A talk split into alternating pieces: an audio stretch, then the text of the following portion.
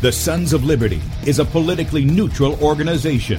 We believe that the Judeo Christian ethic has provided the principles upon which this nation was founded. It is our belief that these principles provide not only the foundation and framework for American government and society, but are also essential to the maintenance of a fair and just society. All program content is based on a Christian biblical worldview. One of you said to me recently that we shouldn't rock the boat. Well, ladies and gentlemen, I want to tell you that I am a boat rocker, rocker, rocker.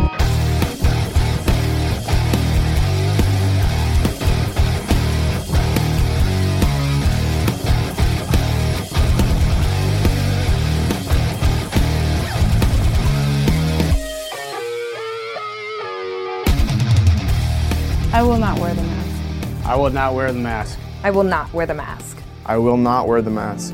I will not wear a mask. I will not get the vaccine. I will not get the vaccine. And I will not get the vaccine. I will resist evil. I will resist evil. I will resist evil. I will submit to God. I will submit to God. I will submit to God. In the Lord I will praise his word. In God I have put my trust, and I will not be afraid. Hear my prayer, O Lord, and let my cry come to you. Do not hide your face from me in the day. For the Lord is the great God, and the great King above Rise all. up, O judge of the earth, render punishment to the proud. Lord, how long will the wicked, how long will the wicked triumph? Righteousness and justice are the foundation of I this hate world. the work of those who fall away. With my mouth I will make known your faithfulness to all generations. For I have said, Mercy shall be built up forever. Your faithfulness you shall On an instrument of ten strings, on the lute and on the harp, with harmonious sound. For you, O Lord, have made me glad through your works. I will You, O triumph in the works of your hands. Are on high forevermore. For behold, your enemies shall perish. All the workers of iniquity shall be scattered. I will defy tyrants. I will defy tyrants. I will defy tyrants. I will defy tyrants. I will defy tyrants. And good morning, America. Welcome, Christians, conservatives, constitutionalists, liberals, libertarians, communists, Islamists, LGBTQ, RSTV, WXYZ people, all the boat rockers in the house, and anybody else I may have missed too. The Sons of Liberty radio show here on Red State Talk Radio, where we use the Bible and the Constitution not to see who's on the right or the left, but who is on the straight and narrow. I'm your host, Tim Brown, coming to you live from the U.S. occupied state of South Carolina, the editor at sonsoflibertymedia.com, and for our Muslim friends, I'm the infidel that Allah warned you about. I hold to the book, the Bible, as the authoritative word of God. Glad that you guys have joined us this morning. If you'd like to check us out online, please do so. Sonsoflibertyradio.com and sonsoflibertymedia.com. In fact, if you're listening by way of Red State Talk Radio and you want to watch the video portion of the radio show, that's right, you can see the face that's made for radio. Head over to sonsoflibertymedia.com, and there you're going to see two videos at the top of the screen. The one on the left is Bradley's show from yesterday, and the one on the right, by the way, you can see that up until 3 o'clock this afternoon if you want to do that, at which time he'll be live in that little area there. And on the right side is where we're at. Click on the play button, blow it up on whatever device you got, and the Rumble icon's in the bottom right hand corner to join us in the chat on Rumble. We are streaming live to Rumble as well. Sons of Liberty Radio Live is the channel you want to look for. Also, beforeitsnews.com, top of the page there. DLive.tv at The Sons of Liberty.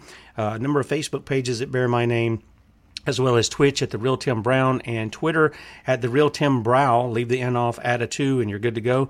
The Real Tim Brow two, and uh, you can catch us on Twitter for whatever that's worth. Right up under where we're streaming live is where you can sign up for our email newsletter that goes out once a day late in the evening. And then if you want our ministry email go to sonsoflibertyradio.com you can sign up on the front page. And then if you agree with our message you'd like to help keep us out there there's a donate button at the top of sonsoflibertymedia.com you can click on that make a one-time donation or you can partner with us monthly as a son or daughter of liberty. And we do really appreciate you guys uh, in your support of us. Um, a couple of things. One is uh, happy birthday, Salt. I didn't know. Somebody says it in chat, so happy birthday to you, man. Um, I, there's there's uh, just a ton of stuff going on. You guys seeing this stuff in Brazil? I mean, even as having an impact over here in the states, there was a um, some protesters who were gathered in Times Square, uh, calling out Brazil. The election's been stolen, and I had video yesterday. There were so many videos, and we were I was so behind and playing catch up and things of that nature. And then not not only that, I have I do have some good news. They did fix our AC, so it, I I don't know if it was hit with that surge or not, but it's cool this morning. So. we praise the Lord for that. Uh, so they, they did get it fixed. It's an old unit. It's probably, gosh, 25 years, almost 25 years old. Uh, so there's the Lord's keeping it running, that's for sure. But uh, they did find another problem with our other unit, which is still under warranty. So they're going to fix that. So you know we praise the Lord for that. Uh, he does provide for us in that and that means, and so we're grateful for that. So that's a good thing. But if you saw this stuff in Brazil, man, I mean they're out. Those people are ticked off. And then I got video this morning showing that they were giving loaves of bread out to the protesters and they're laced with something. They're finding out they've got something in them that'll make them sick. So it's very serious stuff that's going on, and I think that's going to play maybe into some of what we're going to talk about today. Uh, but did you guys happen to see this this story here? Now, um, many of you are familiar with Joe Gibbs. Didn't wasn't he like the uh, the the coach for the Redskins? I'm sorry, there's something else now the Washington Redskins. At least that's what I remember when I was a kid or whatever. Um, so his son died, Coy, Coy Gibbs, and again, I'm not really sure. He was 49, and uh, I don't know exactly what's going on, but uh, this gives me an opportunity to address something. You know, the first thing I think of now when you see I mean, the guy, he's a young, he's a young looking guy. He's only a couple years younger than I am. He looks, he looks like a young guy. And here he is. His, his older brother died in 2019 at 49, by the way. And I've told you what I've thought before. When I'm seeing all these people who are like high profile kind of people, I mean, we're having them daily. One, two, three of them a day, which is just so abnormal. And why is that? I, I mean, my mind immediately goes to it was the shot. They've taken the shot. Now, there was a young man by the name of Aaron Carter. I only know his name. I, I couldn't tell you a song that the guy sung or whatever, but I've heard his name before. And this guy dies, what, earlier this week. He's like 30 or 33 or something like that. And he obviously was known to use drugs and alcohol, uh, have mental issues. In fact, I was reading a, I read a head, uh, not a headline, but the first lines of a of a story today, where his neighbors were saying, "I'm glad he's out of the neighborhood." Uh, apparently, he was not good for the neighborhood, and I came across this story that said that quoted him that he wouldn't take the shot in fact, it was kind of interesting. I wish I could remember what the story was. It's probably in my history somewhere.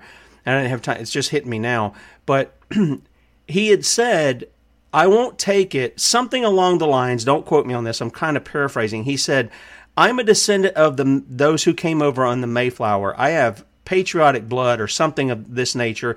I'm not going to do that, but I'm going to do whatever I want to do with drugs. Anyway, um, he, he, said that. So, that, yeah, not not the issue. So there was some other things that were found there, and so I, I'm not attributing. And the, and the reason I found that was because somebody was debunking the people who are saying he died of the shot. I, here's what I've said all along: my mind goes there. I wait to see what comes out, but if I find where on social media they say, "Yeah, I had the shot," or somebody's reported that, I'm going to put that out there. I think that's a big factor, and I don't apologize for it. Uh, but where people go and they do it, and I get it. Your mind goes right there. If you're if you're in the know, if you've been paying attention, your mind goes right there when some of these people are dying. And yes, there are people who die from other things. I get it. But uh, with what all's gone on, uh, we've proven that there's, and we've proven it from their own statements, that they've had the shot.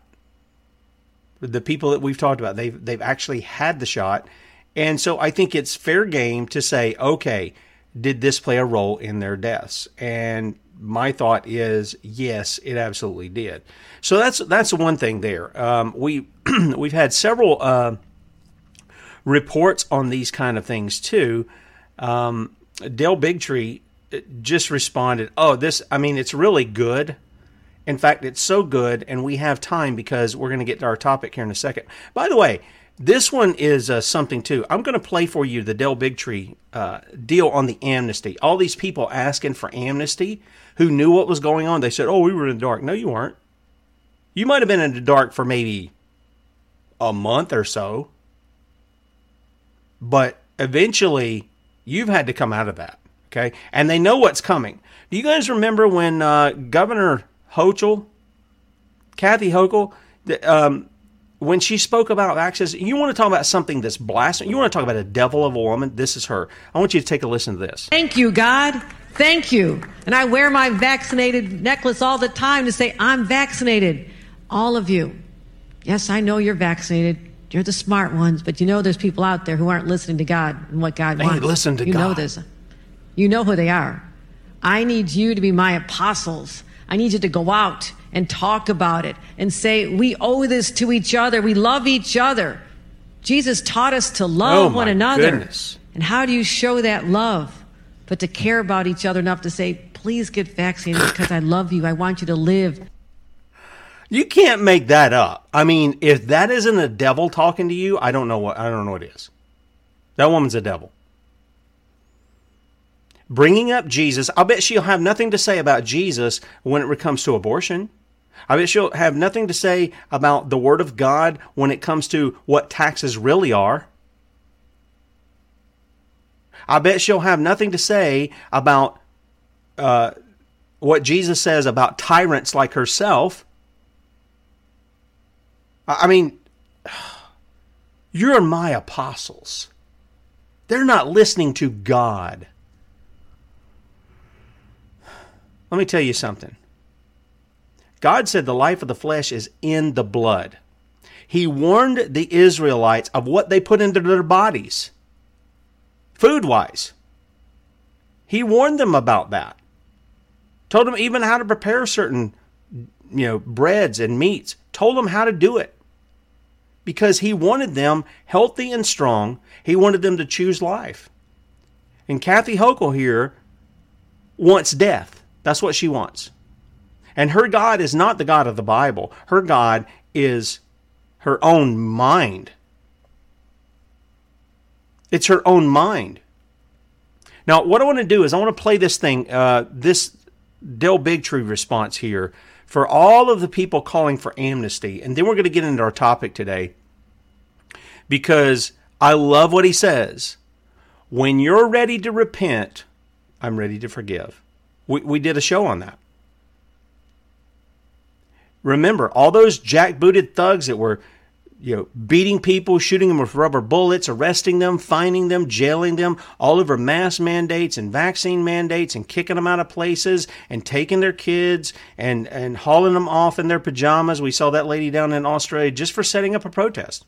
Uh, we, we, we watched uh, all of these these doctors and nurses doing their little TikTok dances and their choreography, uh, and, and now they want amnesty. And I wrote in response to that, okay, you can live for right now. Do you go through due process? And then we'll give you a new place to live in the ground. That's that's what I think should happen there. Anyway, this is Dale Bigtree responding to the calls for amnesty. Check it out. Check out this headline. You probably saw this in the Atlantic. Let's declare a pandemic amnesty. We need to forgive one another for what we did and said. We, we were in the dark about COVID. See, this is that insanity plea I'm talking about. Let's read some of this article because it's fascinating. We have to put these fights aside and declare a pandemic amnesty. We can leave out the willful purveyors of actual misinformation. Really? So we're going to leave out Tony Fauci and, you know, and the NIH and the CDC and the FDA that all lied to us, while forgiving the hard calls that people had no choice but to make with imperfect knowledge. Oh, so there it is. No, let's forgive them. They, they were making hard calls. They didn't have the information. Los Angeles County closed its beaches in summer 2020 ex post facto. This mean, makes no more sense than my family's massed hiking trips. But we need to learn from our mistakes and then let them go. We need to forgive the attacks too. Okay. Well, let's think about it. Let's go on. All of this gloating and defensiveness continues to gobble up a lot of social energy and to drive the culture wars, especially on the internet. These discussions are heated, unpleasant, and ultimately unproductive. In the face of so much uncertainty, getting something right had a hefty element of luck. Oh, so it's luck that the HighWire was right like 99.9999% of the time. And similarly, getting something wrong wasn't a moral failing. Oh, wasn't it? The standard saying is that those who forget history are doomed to repeat it. I agree with that. But dwelling on the mistakes of history can lead to a repetitive doom loop as well. Let's acknowledge that we made complicated choices in the face of deep uncertainty and then try to work together to build back and move forward. Wasn't even uncertain. Well, look, there's some of that sentiment that I agree with. I've told you on this show, we've got to learn to forgive. We've got to start having these conversations with our families again. Thanksgiving's right around the corner. Here comes Christmas. You know, even though we were all banned from the, the, the Thanksgiving table and Christmas table last year, like we had, you know, leprosy or something, let's, you know, let's be the ones that forgive so we can go back. But do we forget? Where are we at? So I want to discuss this for a moment because the concept of amnesty, which is like, let's just drop hands and forget it ever happened, really is on the back of a concept I would say called forgiveness. So I think in some ways, what's being asked of us is to forgive, to forgive our families that banned us from the tables and were mean to us and said they never wanted to see us or our children again. And I think forgiveness is a good thing. But in order to forgive, there's something that has to happen. First of all, I would really like to take this moment for everyone out there that thought they were opposed to the things that I was saying and were really down with censoring the HighWire and all those other things. You know, could you please articulate for me exactly what it is that we are supposed to forgive? Mm. Because I don't know. I don't mm. know what you know and what you don't know and what you don't know that you don't know. And I think that that's important in this place of forgiveness. So, what are we supposed to forgive? Are we supposed to forgive the fact that you know, you locked down and took away our jobs, our dreams of having a future. That in that process, you destroyed our economy, not just in America, but around the world. Are we supposed to forgive that move? Are we supposed to forgive all the sanitizing and the spraying and the invasive, you know, destruction of our nasal passages as you tested us with a, with a product that in itself couldn't even test properly? And how about all those that died? And weren't treated right in hospitals, and we couldn't even get to them to say goodbye, our loved ones, our elderly, our aunts, our uncles, our mothers, our fathers. Instead, we were left outside and they were left alone. We couldn't go to a funeral. And how about all the suicides that took place, and the child abuse, and domestic abuse, and drug abuse, or turning our children into hypochondriacs? Are they going to forgive us for that, for destroying their education and putting them behind in reading and math? Are we forgiving for all of these reasons, or will our children forgive us? And how about denying people transplants because they didn't want an experimental vaccine that might cause the very problem they needed a transplant for? And then the police brutality, attacking those people that were standing in their truth, that wanted to watch their child play in a sports event without wearing a mask because they knew, as we now know, masks don't work. Should we forgive the president who promised us that he wouldn't force a vaccine upon us, then took away jobs from the military, from police officers, from frontline doctors and firefighters, leaving them with nowhere to go. And then the injuries, people suffering from all sorts of seizures that are unexplained, being left in hospitals, and the lies that were done by the pharmaceutical industry saying that these things never happened. Never forget. And then those problematic vaccines, not only are they hurting people, but they're still being mandated on our children. Do we forgive while we're continuing to give this product to our innocent children that aren't at risk? And how many headlines of athletes crashing into the floor? Unable to ever play again, maybe dead, or the, all of the people, the performers and the singers that can't get through a concert or can't do a concert any longer. This brand new normal. Is this what we're supposed to forgive and forget and have amnesty for while it's happening right now? And most importantly, as you talk about the luck factor, I guess, well, if you got this right, you were lucky. No, I have to be very clear. We've said many times and shown you proof that we told you that they did not test whether or not the vaccine could stop transmission. During the trials, this is now known to everybody, but we knew it because it was written in our own emergency use authorization in the very beginning. We didn't get lucky. We were reading the science when you were quoting experts that ended up being liars. But how about those doctors that weren't liars? How about the inventor of the mRNA technology? Did he get lucky? Did Robert Malone get lucky when he warned the world, I invented this technology and it's not being used correctly and it's going to cause serious harm? Really? The inventor got lucky? No, what he got was censored. He got shut down by the very people that we're being asked now to give amnesty to. Oh, how convenient. Or what about the doctors that still have their licenses under attack by laws that just got passed in California and are being written in other states, California law to set regulate dissemination of misinformation related to COVID-19, meaning if you said any of the things that now prove to be true, like the vaccine doesn't work, or this virus has a very low death rate, or maybe you should try ivermectin or hydroxychloroquine, you could lose your license. Or in the case of the most world renowned heart doctor in the world, Dr. Peter McCullough, he now has his board certifications that make him a cardiologist being taken away. Why? Because he's been quoting the science from around the world on blood clots, on thrombocytopenia, on myocarditis, the swelling of the heart, which is something he knows better than anyone else about. But still, no, in the moment where his license is being removed and he is under attack and where his certifications are being taken away, we're supposed to give amnesty right now? You see, this is the problem.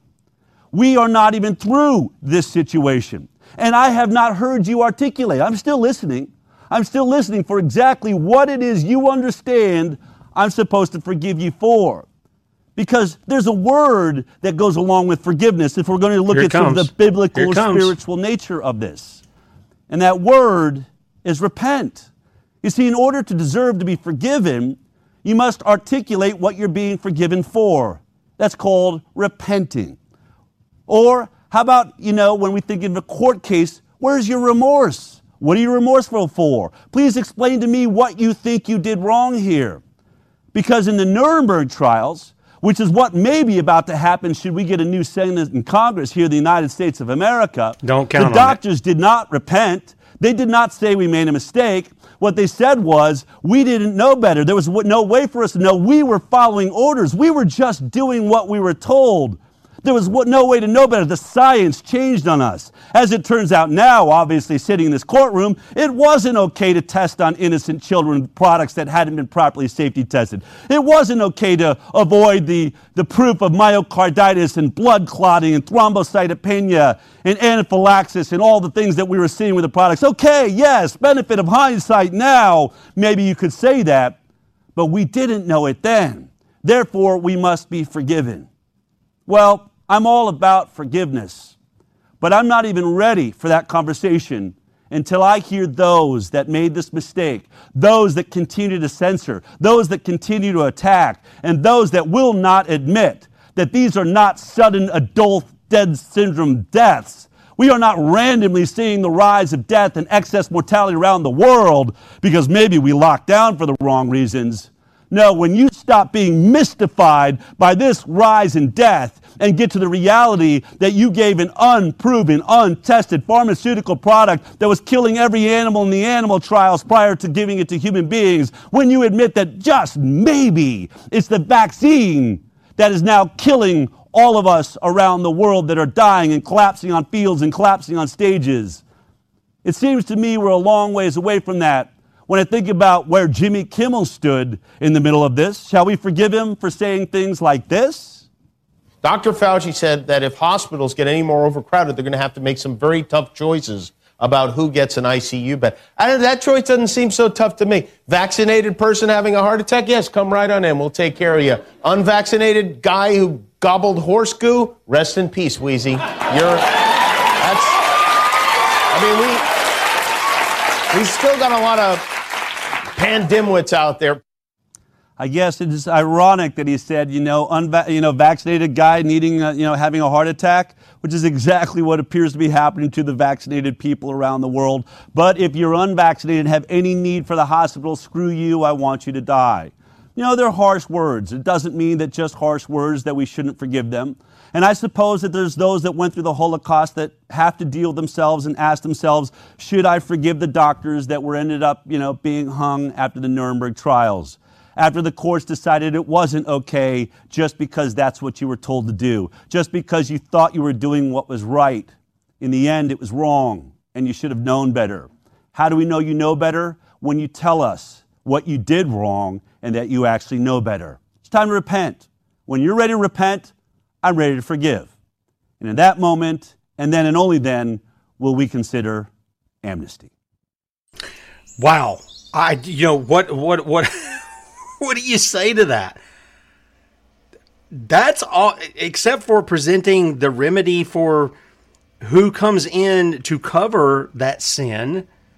That's a that's more that there's that's closer to a gospel message from Del Bigtree right there. And by the way, he was on the show and he called out the people who were coming to to Easter services at at churches and saying, "What are you doing with your mask on? We're here to celebrate the resurrection of Jesus and you're over here with your mask on." Uh, that's got more that's got more towards the gospel. And I say towards the gospel, it's not the gospel, but it's towards the gospel. He's calling them to repent. Confess your sin, acknowledge what you did, be remorseful, and the people are ready to forgive. Doesn't mean they're going to forget, doesn't mean the consequences go away. And by the way, the whole Nuremberg thing, let me tell you, less than two dozen people were killed or were executed. Less than two dozen people at Nuremberg. The rest of them got away.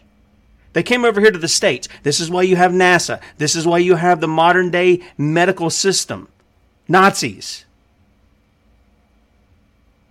I've seen some of these doctors, some of these nurses actually repent. One of them was down here in South Carolina. There was a guy down here. I tried to get him on the show. He wanted to write me after I did the thing on, uh, I did the article with his video where he confessed I didn't know what was going on, and then all of a sudden I realized what was, even though I was a little uneasy about it, I realized what was happening. I stopped doing it. I wouldn't do it, and I lost my job. I can forgive a guy like that.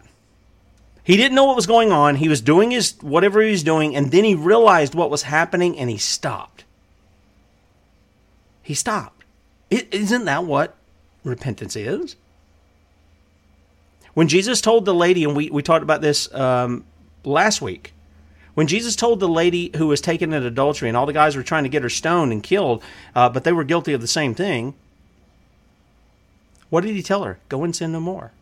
Quit violating the law. That's what sin is a transgression of the law. Del's right on it. And this leads me into what we're talking about today. And that is is this. Moses God didn't tell Moses to go back and make Egypt great, did he?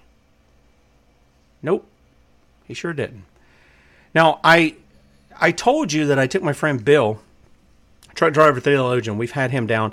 He's a good friend over many years. We have some disagreements on some things, but in large measure, we're in agreement in obviously how men are saved from their sin, but in also in how we advance the kingdom. That it's a wide range. It carries the gospel in every aspect of life. And Bill made this up. Now, this is not from the Babylon Bee. I kind of cut that off so I won't get in trouble. But this is not from the Babylon Bee. But he kind of made it like a tweet uh, for a meme that he was going to put out. And this is what it is. It's got Charleston he- Charlton Heston, you know, Moses, you know, he's got his hand stretched out to, to part the Red Seas in the old Ten Commandments movie. He says, From the burning bush, God commands Moses to return to Goshen, elect another Pharaoh like Joseph, and make Egypt great again. Which I thought was brilliant. I just thought it was brilliant. Um, is that what happened? No, it's not really what happened. And I want to take us through some of that because it leads to a message that we need to hear today. You know, we did a show dealing with impeachment and what was going on. I told you there's at least seven resolution articles or bills before the House to impeach the illegitimate guy in the White House, Joe Biden, Pedo Peter, as his son calls him. The most we have for one of those is seven. The least we have is zero. It's sponsors. Okay. And by the way, people are making point in there, and I'm I'm totally with you that this issue that Del Bigtree is talking about doesn't just apply to doctors and nurses, doesn't just apply to the Biden administration. It applies to the Trump administration. The people where all these people are going to these rallies, where Trump continues to pimp for the shot he promoted, and we know he got at least a thousand dollars, uh, excuse me, not a thousand dollars, a million dollars for his inaugural from Pfizer. Trump was brought to you by Pfizer. Think about that. There's a slogan for you. Trump was brought to you by Pfizer. Oh, Tim, you're just you're just a Trump hater. You have Trump derangement syndrome. No, you have stupid syndrome is what you have. If you don't see this, and what I mean is, I don't, it's not a attack on you. It's you're dull in your thinking and your hearing. You don't see what is happening, and you think that you're doing right by bringing a red wave. Remember what color red is. Just remember that. Remember what color red stands for. You're being played. Well, what are you supposed to do? We're going to do. Let me tell you what people will do this morning when they go to the polls. When they go to the polls, they will vote in a new tyrant that they're happy with, that they're comfortable with. He doesn't take as much as my of my money as the other guy. He doesn't devalue the dollar as much as the other guy or as fast as the other guy. He doesn't infringe on my rights as much as the other guy. He still infringes on them. He still takes your money. He's still for promoting the agenda of indoctrinating your kids for selling out your sovereignty. That's what people will vote for today. I will not be a part of it. I, am not going to be a part of it. I'm not going to vote for a tyrant to rule over you any more than I want me. My king is Jesus, period. We had a, a contributor say, Oh, is it a sin not to vote? I have a question. Is it a sin to vote for the lesser of two evils? I got a question for you. Is it a sin to vote for the lesser of two evils? And I would say it is. Your your stamp of approval on evil, no matter if it's small or big, is still a stamp of approval upon evil, and you're in need of the very thing that Del Bigtree just spoke of, and that is repentance. I have no problem in getting behind people in your local neighborhood where you see they have demonstrated their character in their own families and their own communities. I have no problem getting behind those people. None at all. I think that's a biblical thing. You go to 1 Timothy chapter 3, you go to Titus chapter 1, and you see the qualifications for those who lead the household of God. And by the way, I will say they're all men. Sorry, ladies. It's the men's responsibility. And when I say responsibility, that falls on us. And some people said, Tim, why don't you run for office? You've got some good ideas. And I'm not called to that. Have I flirted with some of that stuff? Yeah. But I don't have the desire to be in those positions over people I, like that. I just don't have it. I don't have the desire to enforce what I believe to be unlawful laws. I, I have no desire for that at all. I have no desire even for the office, to tell you the truth. But I, I toss it around in my mind. I do, but I, I, have no desire for it. And one of those qualifications, if you read it in 1 Timothy 3, is the, the bishop or the elder has to have a desire to teach. He also has to have the ability to teach, but he has to have that desire. Those things. So let's take a look at Egypt. Let's take a look at Israel because I'm going to show you in a minute. Well, let me let me just go ahead and, and, and bring this up. This is from the New Testament. I was going to save this to last, or close to last. This is from the New Testament. Here's what Paul writes Moreover, brethren, I would not that ye should be ignorant how that our fathers, all our fathers were under the cloud and all passed through the sea and were baptized unto Moses in the cloud and in the sea. There's this picture of what Christ does in the freeing of the slaves, the Hebrew slaves from Egypt and what they went through. There's a picture of Christ here. Can you see it? They're baptized into Moses in the cloud and in the sea. And what do we see in the New Testament? That we're baptized into Christ. And did all eat the same spiritual meat, and did all drink the same spiritual drink. Really? I, I know this is hard for some people who haven't had, and uh, again, I don't, I try to stick with just the scripture so that the scripture brings this to light. But some people haven't had any kind of understanding of what covenant theology is. The covenant there. There is this eating and drinking. What do we see in the New Testament? The eating and drinking to the glory of God, Paul says. And how do we see that, you know, sort of shown in the body of Christ? Well, we see it in the Lord's table, do we not? This is my body, which is given for you. Do this in remembrance of me. This is the cup of the new covenant in my blood. It's for you. For they drank, he says, and did all drink the same spiritual drink, for they drank of that spiritual rock. Remember, out of the rock came the water, right? The fresh water, not the bitter water of Marah, but but the the, the fresh water. They drank of that spiritual rock that followed them, and that rock was who?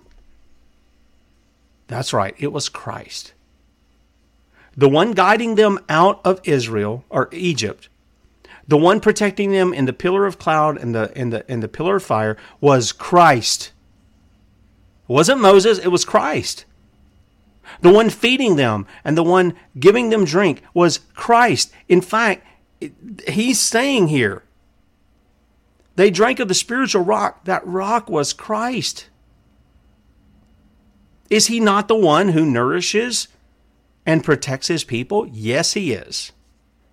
But with many of them, God was not well pleased, for they were overthrown in the wilderness. Why? Because they complained and they murmured. I'm going to show you some of that in just a minute. They complained and they murmured, and they wanted to go back to Egypt.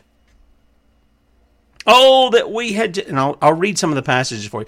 Oh, that we just remained in Egypt. We wouldn't be out here in the desert. They're not even thinking, hey, we don't have to go get the hay, we don't have to go get the slime, we don't have to get the mortar and, and the brick and make the bricks and stuff anymore. We're free. Even though we're in the wilderness and God is meeting our needs. They're not thankful. They're grumbling and complaining against the God who set them free.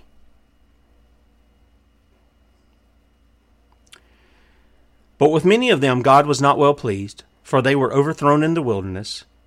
Now, these things were our examples. Stop and think about that a second. Paul writes this under inspiration of the Holy Spirit. And he says, This is what these guys were.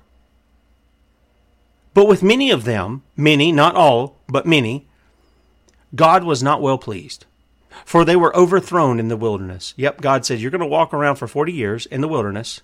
You're not going to go into the land that I have promised to your fa- to your fathers because of unbelief. You don't believe me. You don't believe me. And these things were our examples to the intent we should not lust after evil things as they also lusted. Lust after evil things. What do we see from them? Well, they wanted quail because God had been giving them manna the whole time. Some of them had had you know even fudged on that, and they'd collected um, you know on the Sabbath day, and it turned to worms. He told them not to do it. He was going to provide for them. Trust in him.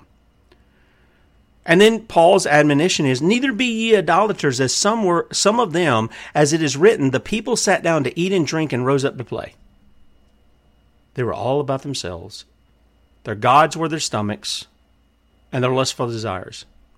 Neither let us commit fornication as some of them committed and fell in one day three and twenty thousand. Neither let us tempt Christ, as some of them also tempted and were destroyed of serpents. Neither murmur ye, as some of them also murmured and were destroyed of the destroyer. Now listen. All the, now all these things happen unto them for ensamples, and they are written for our admonition, upon whom the ends of the world are come.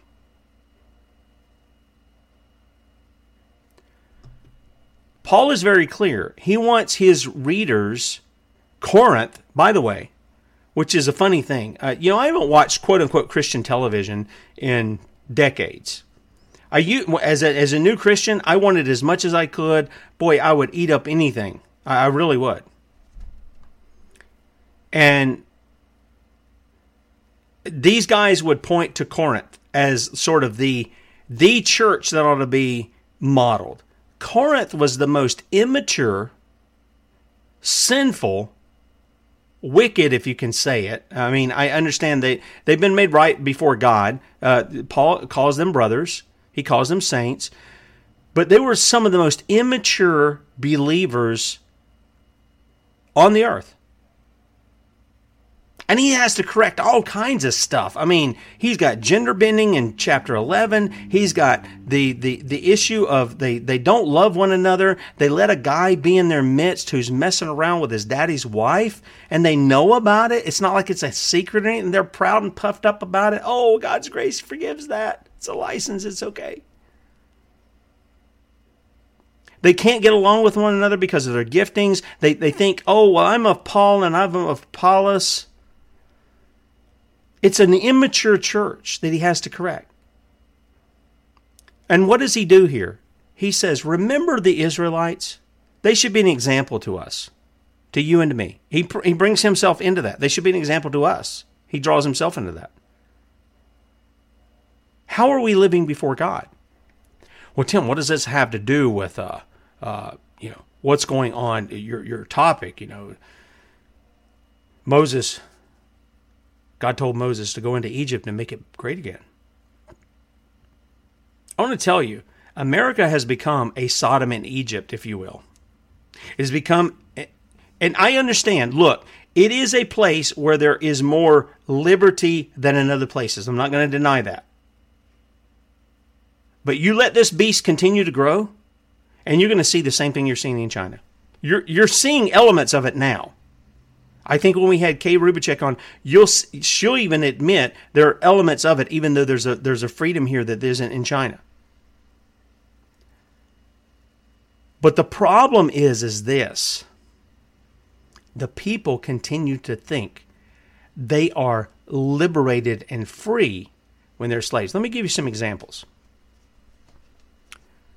And you know, we use the, the, the Constitution to apply it back on the people who take that oath, which is in my estimation, is an ungodly oath. Jesus says, let your yes be yes, your no, no. Fine, you want to read off that I'm supposed to uphold the Constitution? I'll say, yep, I'll do it. Fine. But the but the fact of the matter is they don't do it. In fact, they tell you before they're even elected they're not going to follow the Constitution. They give you talking points to get you off track of what the law is that they're supposed to uphold so that you'll vote for them and put them in office so they can get they can build up a pension and they can get insider trading and they can do all these kinds of things. Not everyone. I, I, understand there's a handful and when i mean a handful i mean this many. But by and large this is what they do. They're there for themselves. They're not there to represent the people. And in that they're like our federal head adam. He was there oh babe i know you ate of that apple. I love you so much. You're such a gorgeous woman. I'm going to eat it too I'm not going to rebuke you for your sin. I'm going to eat it too. So, what do we see? Let's take a quick look through this. Exodus chapter 7. And we've been through this before. We've talked about God's sovereignty. And the Lord said unto Moses, See, I have made thee a God to Pharaoh. Now, had, had God made Moses a God like himself? No, God says, There's not going to be one before me, or there wasn't one before me. There won't be one after me. I don't share my glory with another in that, in that sense. He said, I made thee a God to Pharaoh. Well, what's the idea behind God? We read it little g in the English. It's, it's a lawgiver. I, I've given you a law to give to Pharaoh. And what is that law? Well, he's going to tell you. He's going to tell you. Verse 2 Thou shalt speak all that I command thee, and Aaron thy brother shall speak unto Pharaoh, that he send the children of Israel out of his land. He didn't say, Hey, Moses, I'm giving you a message to Pharaoh that he is to conform to my word in all of the aspects of his land, that my people will rise up and you'll be my mouthpiece to, to direct every aspect of your kingdom. He doesn't say that. His message is one. His law is one to Pharaoh, just like it was to Adam and Eve in the garden. They were not to touch the tree of the knowledge of good and evil. He looks to Pharaoh and he says, You're to let my people go. You're to let them go and to worship me in the wilderness. That's what you're to do. And Pharaoh says, I'll have none of that. He Pharaoh is like the the people that Del Bigtree was speaking of earlier.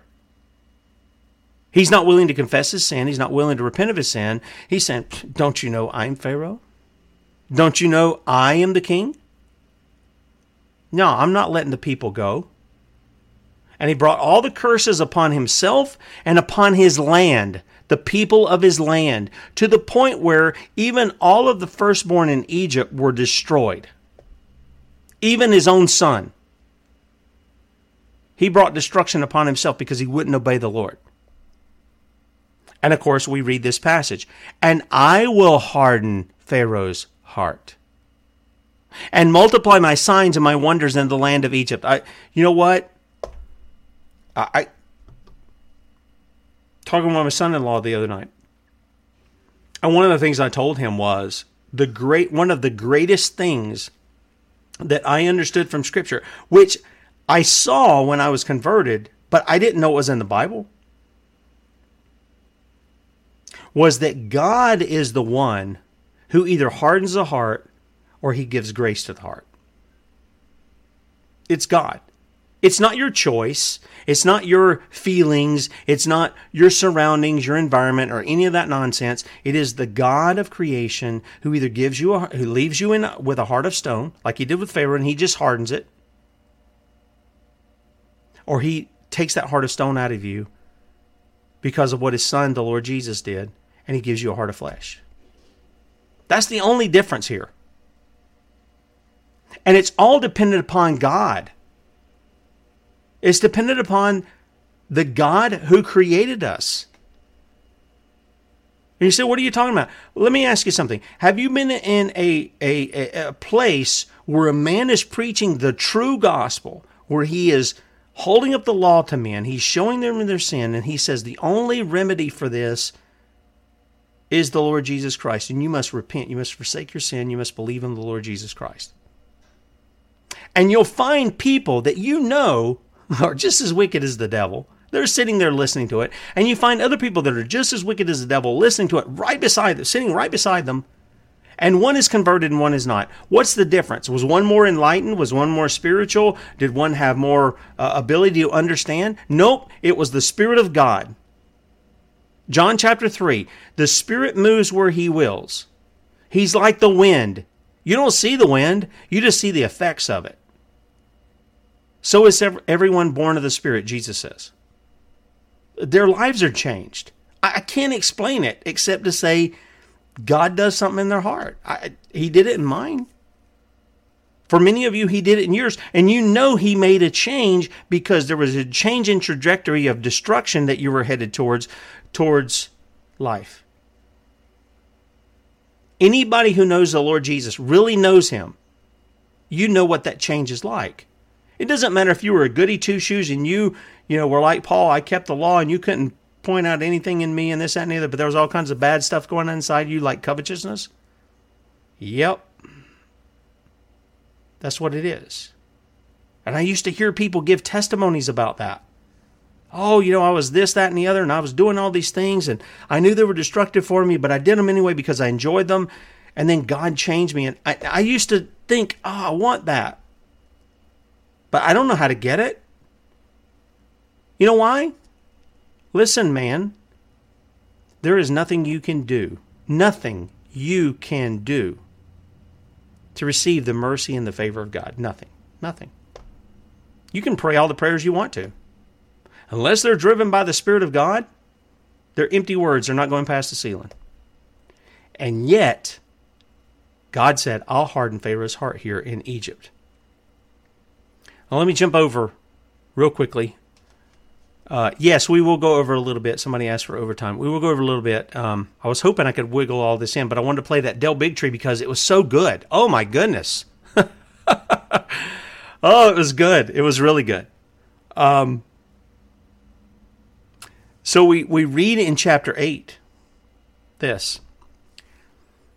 of Exodus, chapter 8, for those of you listening by way of radio. And the Lord spake unto Moses, Go unto Pharaoh and say unto him, Thus saith the Lord, Let my people go, that they may serve me.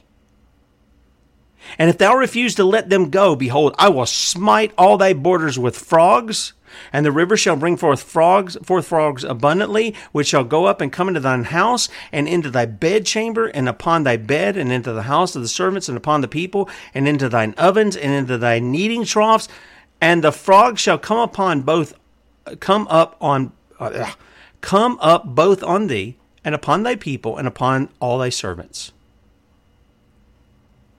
And the Lord spake unto Moses, saying to Aaron, Stretch forth thine hand with thy rod over the streams of the rivers, over the ponds, and cause frogs to come up upon the land of Egypt. And Aaron stretched out his hand over the waters of Egypt, and the frogs came up and covered the land of Egypt. And the magicians did so with their enchantments and brought up frogs upon the land of Egypt. I mean, it's it, you read this and it's like, really, guys? How many of you people want to have the the issue? of frogs coming in. They're getting in your ovens. They're getting in your dough. They're getting in your refrigerator. I mean, this I'm, I'm giving a modern day kind of thing. They're on your countertops. They're in your beds when you, you know, we sadly we've got to deal with a flea issue because we've got some cats in the house. So I that's going to be another thing. It, I told you when, the brown house is always something here. so we're going to have to have somebody deal with fleas. Can you imagine that? And then on top of that, the government, Pharaoh's government, he's got these magicians, and they say, well, we can do the same thing. We'll just send more frogs out. Not, hey, we have the power to alleviate what God has done and get rid of those frogs out of there for you. We're going to send more frogs on you. See, that's judgment. That's God's judgment on those people. It comes to a point where even they take and they God has to destroy the firstborn and all the families. Even Pharaoh's own family. Before he'll say, Get out of here. And the people leave them with all kinds of riches. These slaves that have been working in Egypt, that the people of Egypt have been watching over and seeing and everything else, they give them the gold, the silver, all kinds of other stuff for the slaves to leave. And they get out. The people of Israel get out. And I want you, I want to pop a couple of uh, passages in here before the before the hour's up, and then we'll continue over. So if you guys want to pick up sons of liberty media.com or beforeitsnews.com or any of the other outlets that I mentioned before, notice what he says here. Exodus chapter 16. And they took their journey from Elim, and all the congregation of the children of Israel came into the wilderness of Sin, which is between Elim and Sinai, on the fifteenth day of the second month after their departing out of the land of Egypt. And the whole congregation of the children of Israel murmured against Moses and Aaron. And they weren't murmuring against Moses and Aaron. they were murmuring against God. Remember when they, when Samuel worried about that that they wanted a king? And God told him, Don't worry, they're not against you, they're, they're, they're opposed to me. And it says, And the children of Israel said unto them, Would to God we had died by the hand of the Lord in the land of Egypt, when we sat by the flesh pots, and when we did eat bread to the full. Do you see the flesh in that? When our bellies were full? We don't want liberty. We want slavery because in slavery, everything's provided for us. We don't want liberty. We want slavery. For ye have brought us forth into this wilderness to kill this whole assembly with hunger. And the Lord said, and, and, then said the Lord unto Moses, Behold, I will rain bread from heaven for you, and the people shall. God was so merciful. I mean, he could have struck these people dead and said, You ungrateful little rascals, you. How's this for you? Zap. But he didn't do that. He brought him bread. And I want to say something before the radio show ends in case we lose radio audience. As you go out today to choose your new master in many ways, remember the example of the Israelites. Who is your king, really? Is it Jesus, or do you give lip service to him, but your hearts are far from him? You would rather have Republican, Democrat, red, blue, conservative, liberal, you'd rather have them rule over you as well as those around you rather than have liberty. Why? So you can have a full belly, so you can indulge the flesh. Bradley be with you at 3 today. Catch him then. We'll be back with you in the morning. Comcore Diva Lynn Taylor with the Rotten to the Core Wednesday. Talk to you then. See you. Okay, want to welcome everybody coming over from Red State Talk Radio. And uh, yeah, let's just continue. I, I won't keep you long, I, I don't think. but, uh, you know, here is God in the midst of this rebellious, cantankerous, complaining people. What does God do? He shows mercy. He, even in the midst of this, He is giving them bread. He gives them bread. Now let's go over to Numbers chapter 14 because it speaks of the same thing. Numbers chapter 14. And all the congregation lifted up their voice and cried, and the people wept that night. And all the children of Israel murmured against Moses and against Aaron. And the whole congregation said unto them, Would God that we had died in the land of Egypt, or would God have died, we had died in this wilderness? And then, and wherefore Hath the Lord brought us into this land to fall by the sword, that our wives and our children should be prey? Were it not better for us to return into Egypt? And they said one to another, Let us make a captain. Let us return to Egypt. Now, I want you to stop and think about that.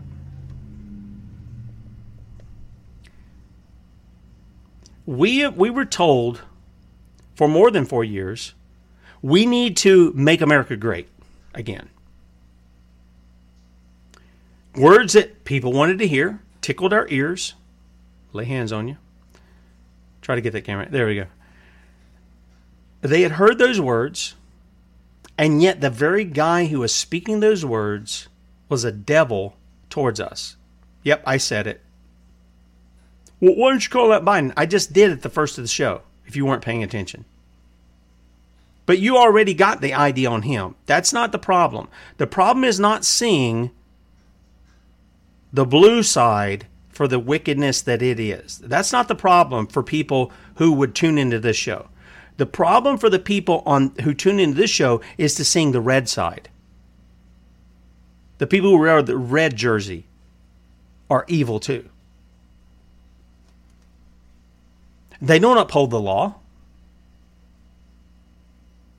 And in the midst of that, what are we told would make America great? Oh, we've got to have a, a, a, a great economy. Well, he sold your sovereignty out through the USMCA. America, we got to make America great again. While he was delivering three times the funds that Obama was delivering to the Muslims. And let's not even go to Israel. I mean, Israel is his little buddy over there. And everybody doesn't know, people on our on our side I, should say that, that claim they're on our side are just fine with sending billions and trillions to Israel.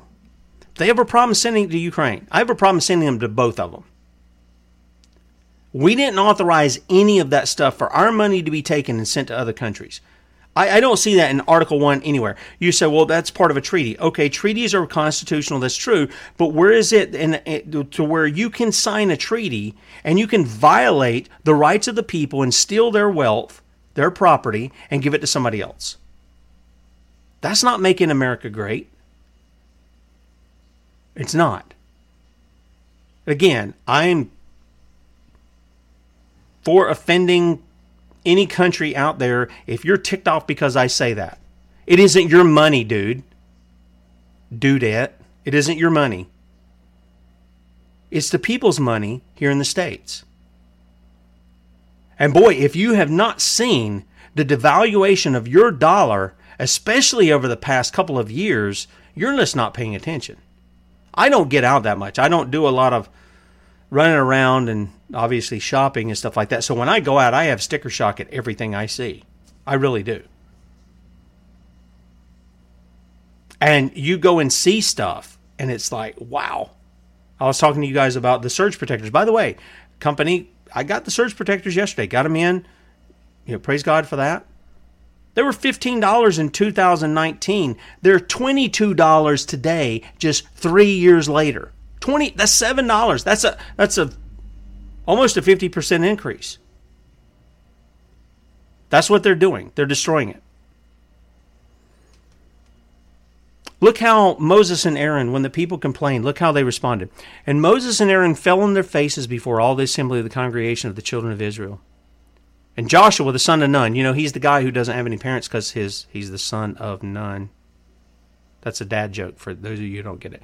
And Caleb the son of Jephunneh, which were of them that searched the land, rent their clothes, and they spake unto all the company of the children of Israel, saying, The land which we passed through to search it is an exceeding good land. If the Lord delight in us, then he will bring us into this land and give it unto us, a land which floweth with milk and honey. Remember, this is after the spies have gone out and they've searched the land that God had promised them, and they see giants in the land. And yet, here's Caleb, out of the 12 spies, Caleb and Joshua. By the way, in our family, we have that. My oldest son is Caleb. My, my dad always wanted a Caleb, so our first son we named Caleb, and my brother is named Joshua. And what does he say? Continues on in verse 9 Only rebel not ye against the Lord, neither fear ye the people of the land, for they are bread to us for, for us. Their defense is departed from them, and the Lord is with us. Fear them not. Oh, a message of hope. Don't fear these giants. They're a piece of cake, man. Piece of cake. And how do we know this? Because God's taken their heart from them. He's put the fear of us in them. And we see that in Rahab, do we not? When Rahab talks to the spies, what does she say? The hearts of the men are melted in them. Save me, save my family. And then they tell her this in, important thing, which is a line that runs through uh, to the redemption of Christ, uh, by Christ, and that is put this scarlet thread, scarlet thread, in the window. Anybody in your house will be saved. Anybody outside, their blood's on their own hands. And so this is what they do. You say, what does this have to do with uh, Moses and Egypt and making America making Egypt great or making America great. Well, it has everything to do. Moses didn't stay there and try to reform the system. The system was so corrupt that they had looked at a man, the Pharaoh, as though he were God. Now, don't think that's so strange because there's a lot of people who've looked at the presidency as though the man sitting in the office is there. And I'm not talking about Joe Biden. I don't know anybody who thinks that, but I do know that there were a lot of people who were making mention of Donald Trump as though he were God. There were people who made mention of Barack Hussein Obama Soetoro Soebarkah, the great usurper, as though he were God. Were they not? Do I need to pull up the tweets? Do I need to pull up the paintings? Do I need to pull up the calendars? Do I need to play the videos of men who talked as though they were the Messiah? Louis Farrakhan talking about Barack Hussein Obama Soetoro Soebarkah. Listen to him. He's the Messiah.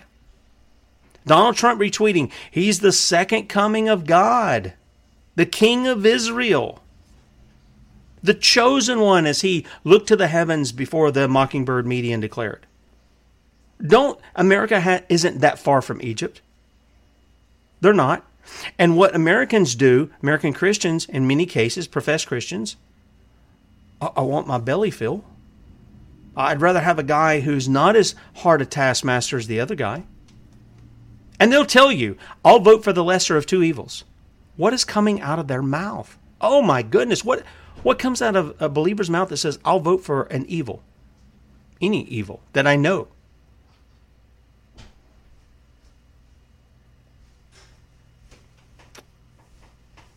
So what do we see? Well, here's and there's several examples. We've done a show on this before, uh, several shows where we've talked about secession. And secession happens in many different ways. Uh, it can happen, um, you know, with, with countries. We, have seen that all through history. Uh, we had Daniel Miller on from the Texas National Movement, you know, he talked about it wasn't that long ago we had like, I don't know, 50 something countries in the world. Now we have like almost 200. What's happening there? Decentralization. By the way, I think decentralization is what is needed. I think we need to decentralize government. Whenever government is centralized, go through history, whenever it's centralized, it is always oppressive, it is always tyrannical. Doesn't matter what country is in, doesn't matter what worldview you have on it, what label you slap on it, it's tyrannical. And the United States, as far as I see, looking back, when the guys fought for independence, why they wanted to come together and federalize and make a central government the way it was, I don't understand it. This is why Patrick Henry said, and a lot of people won't quote him, I smell a rat at the Philadelphia Convention. That's why he said it. He saw what was coming. Now, eventually he signed on to it too, but he had it right. Centralization of government is a bad, bad, bad, bad thing. It really is. It really is. So let's look to Second Corinthians. And we can give numerous examples. We can give the husband and wife. We can give a divorce over uh, unfaithfulness. We can give it over abandonment, all these kinds of things. We can give an example of Jeroboam and Rehoboam in the Old Testament and the separation of the northern and southern kingdom because the northern kingdom wanted to worship their own gods because they didn't want to go worship God as he had commanded. So the southern kingdom says, We're not having any of that. 2 Corinthians chapter 6, and we'll begin in verse 14 for the context. Be ye not unequally yoked together with unbelievers? For what fellowship hath righteousness with unrighteousness? And what communion hath light with darkness? And what concord hath Christ with Belial? Or what part hath he that believeth with an infidel? And what agreement hath the temple of God with idols? For ye are the temple, for ye are the temple of the living God.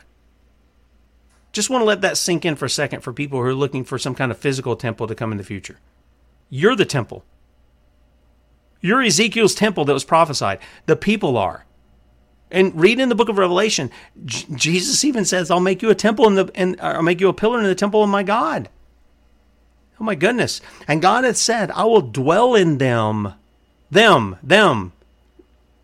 The temple is them, and walk in them, and I will be their God, and they shall be my people. Wherefore, come out from among them, and be ye separate, saith the Lord and touch not the unclean thing, and I will receive you, and will be a father unto you, and ye shall be my sons and daughters, saith the Lord Almighty. You know what, friends? We're supposed to those who are who would name the name of Christ, those who would be believers in the Lord Jesus. We're supposed to be citizens of heaven. It's the most liberating thing that happens to a man is that Christ set him free from his sin. The most liberating thing. And yet, what are many today who profess to know God, who profess to be Christian, what are they willing to do? Let's go back to Egypt, man. Let's have a red wave so that we go back to Egypt. Now, let me let me just say this. These are these are just my thoughts. You can comment in the comment sections of whatever you want to do. But when you go out to vote today, what are you voting based on? Are you voting on godly character? Oh, Tim, we're not voting in a pastor in chief. Well, that's the stupidest thing I ever heard in my life. Which means you're not looking at their character. They can be the most godless, womanizing, rapist, pedophile, you name it. But if they say what you want to say and they're wearing your team's jersey, you'll vote for them oh, you've got to vote for the lesser of two evils. That's how people think, is it not? I mean, if I'm wrong, tell me. But that's exactly what they do. And you're going to vote for that tyranny over you and your children and over your neighbors. And then you're going to have the audacity to complain about it later. Or you're going to be like the knuckleheads, and I say knuckleheads as in hardheads, several a few years ago, who voted a guy in who was attacking your liberties, who was selling out your sovereignty, who is working with Big Pharma in advancing Operation Warp Speed to give you all these jabs that we played about with Del Bigtree. And you'll justify it to make yourself feel good like you didn't really vote for that evil. How wicked are you? How wicked are you? Well, Tim, that's pretty strong words. Yeah, it is because we've lost our way. We've lost our way. We're trying to make Egypt great again when what needs to happen is, Wherefore, come out from among them, and be ye separate, saith the Lord. I'm not saying be in rebellion, except to those who are obviously tyrants. Was Moses in rebellion against Pharaoh? Yep. But was he rebellious for rebellious sake? Nope. Oh my goodness. When are we going to get that? When are we going to get that? And for some reason, I, I, I, I don't know what it is. It's the nature of man to do these kind of things. This is where we go. This is where we go. And we bring it upon ourselves and then we justify it. We justify our own sinful actions and the sinful actions of others that we would vote for, put in office, whatever the, the case may be. We'll justify it. We'll say, oh, this is God's blessing. This is God's man. Blah, blah, blah. Friends, it is a sinful thing, one, to complain against God. Two, to sit here and say, let's go back to Egypt. Let's make Egypt great again. Did we have great Christian foundations? Absolutely, we did. We did. There's no denying it. Take you back into the 1400s, show you, up to the 16, 1700s, show you that we had great Christian foundations. It's codified in our law by citing the scriptures. But America, in large part, and how it practices what it does out of government, not saying the people, although the people are, with their vote, they're expressing, they're just happy with the status quo. Let's do this roller coaster. We'll have a little bit of, of, communism. We'll have a little bit of socialism. We'll have a little bit of communism. We'll have a little bit of, none of it's liberty, but we'll have a little bit of each. talking with somebody that I love very dearly the other day. And we were talking about taxes. We're talking about the land patent. I'm going to bring Ron Gibson back on to go over the land patents again. But we, we were talking about that. Okay, this would alleviate county the immoral property taxes from the county. And they are immoral. And the people imposing them, the people who are taking them, are no better than the publicans in Jesus' day. Oh, Tim, they don't know that. Okay, doesn't matter. Ignorance of the law is no excuse. Everybody knows that. Everybody knows that. And he said, Well, and I, I, I told him, you know, I got, well, this isn't the bill for that. But I, have got the bill for the taxes. The majority of it goes to the indoctrination centers in South Carolina here. I don't use them. The person I'm speaking to doesn't use them. But Tim, somebody used them for you when you were in, in public school. Okay. That's not an argument against the premise of what I'm putting forth. There has to be a place where we break generational curses. And believe you me, what's called education, which is really indoctrination, is a general is a is a generational curse. We keep putting people under the same curses that we were brought up under. Do you think that's going to work out good for us or bad? It's going to work out bad. So I have a question for you today.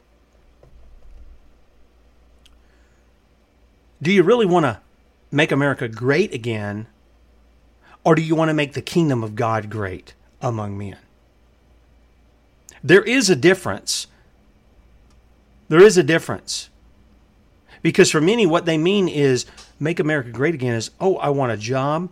I want to make sure that I'm fed well. I want to make sure I've got all my creature comforts and goodies and things of that nature. And there's nothing wrong specifically in those things. But many leave out the God who established us and who has blessed us with all things. They leave that out. That's like an afterthought. Oh, yeah. Oh, God bless them. Yeah, right. When you bring it up, they'll go, oh, yeah, yeah, I agree with that. But they won't say it out of their own mouth first and foremost.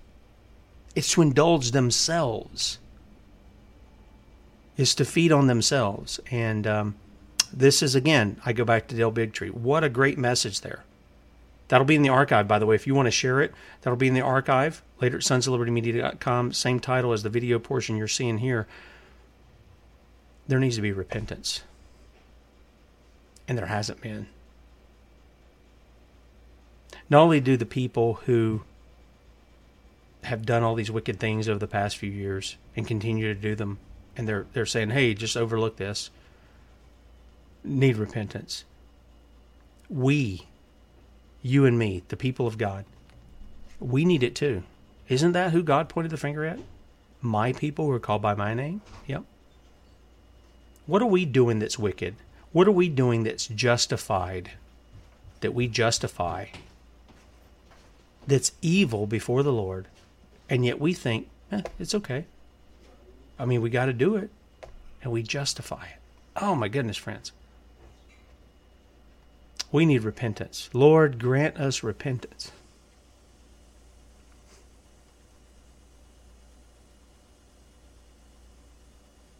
Turn us, and we'll be turned. Do it so that you're glorified. Not so we get goodies out of it, but so you're glorified. I hope that's your heart's cry. If it's not, I pray that God would uh, awaken your heart, He would give you a new heart, Christ has done such. He has given his life in such a, a means to reconcile us to God, not to separate us, but to reconcile us unto him. And while we may be righteous in his sight, as a people, what are we doing? Are we complaining and murmuring? Are we thumbing our nose at God like the children of Israel did and saying, Oh, I want to go back to Egypt. I want to go back to the America where I can indulge my lusts. Give me a guy that'll do that, and it's okay if he taxes me. It's okay if I'm a slave for a little while. It's okay if my children are slaves. Because, to tell you the truth, folks, I don't see anybody on any platform, no matter how much truth they may speak, I see nobody out there, nobody calling men in America to repent before a just and holy God, to bring justice, and to establish liberty. I, I don't see anybody, even at a local level, I don't see many people talking like that. They have forgotten God. And the Bible says not only will we forget them, He'll forget their children. I pray that He'll remember us that will remember him. Bradley be with you at 3 p.m. Eastern. 2 p.m. Central, sonslibertymedia.com. And I hope you will pray with me. God will turn the hearts of the people. He'll turn our hearts toward Him. And we'll see liberty explode on the scene like we've never seen. Talk to you in the morning. Common Core Diva Lynn Taylor will be with us uh, right into the Core Wednesday. See you then.